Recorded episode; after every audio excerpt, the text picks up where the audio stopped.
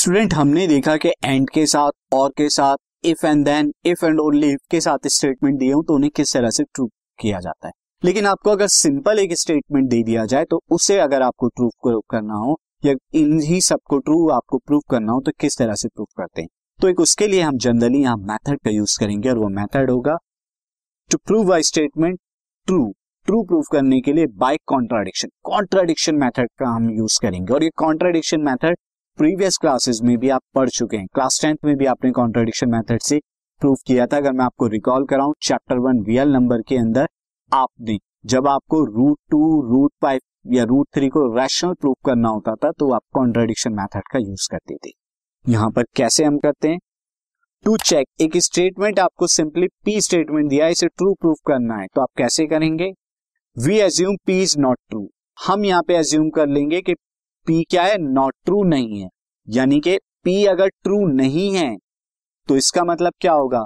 P का जो negation होगा, हमने कह दिया कि भाई पी जो है वो ट्रू नहीं है।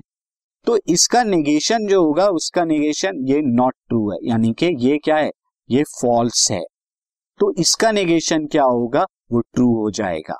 कैसे हो जाएगा? सी मैं यहाँ पे कह दूँ कि टू इज़ नॉट इवन ये मैंने यहाँ पे दिया, पी जो है two is two is even.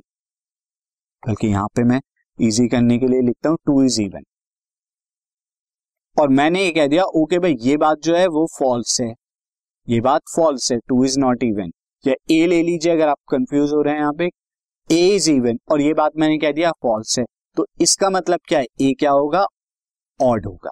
तो अब इसका निगेशन ऑफ़ पी क्या हो जाएगा? निगेशन ऑफ़ पी मतलब E is not even A is not even तो ये बात क्या हो गई? ये ट्रू हो गई ना? अगर ये चीज़ फॉल्स है तो ये बात ट्रू हो गई। तो वही बात हम यहाँ कह रहे हैं कि अगर पी हम ले लिया P is not true P not true है तो इसका मतलब क्या हो गया? निगेशन ऑफ़ पी वो है ट्रू हो गया। तो then we arrive at some result और जब हम इस चीज़ को करते हैं, इस चीज़ को देखते हैं तो हम एक ऐसे रिज़ल्ट की तरफ़ चले जाते हैं जो कॉन्ट्रोडिक्ट करता है हमारे एजेंशन से। हमारा एजेंशन यहाँ पे क्या था? पी इज़ नॉट ट्रू हम एक कॉन्ट्राडिक्टरी चीज़ के पास पहुँच जाएँगे। और जब ये कॉन्ट्राडिक्शन आ जाएगा तो इसका मतलब हम कहेंगे ओके okay, जो हमने एज्यूम किया था कि पी इज़ नॉट ट्रू वो गलत है पी ट्रू है। तो कॉन्ट्राडिक्टरी में आप क्या करते हैं? आप सिंपली एज्यूम कर लेते हैं कि ओके okay, जो बात आपने प्रूफ करनी है उसको कह देते ओके वो सही नहीं है।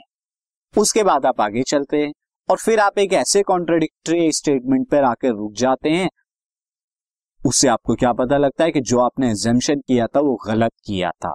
तो इसीलिए हम फाइनली ये कंक्लूड कर सकते हैं कि पी इज़ ट्रू जो आपने स्टेटमेंट लिया था, वो ट्रू है। अब कैसे इसका यूज़ करते हैं, मैं आपको एक एग्ज़ाम्पल से समझाता हूँ, सीधा example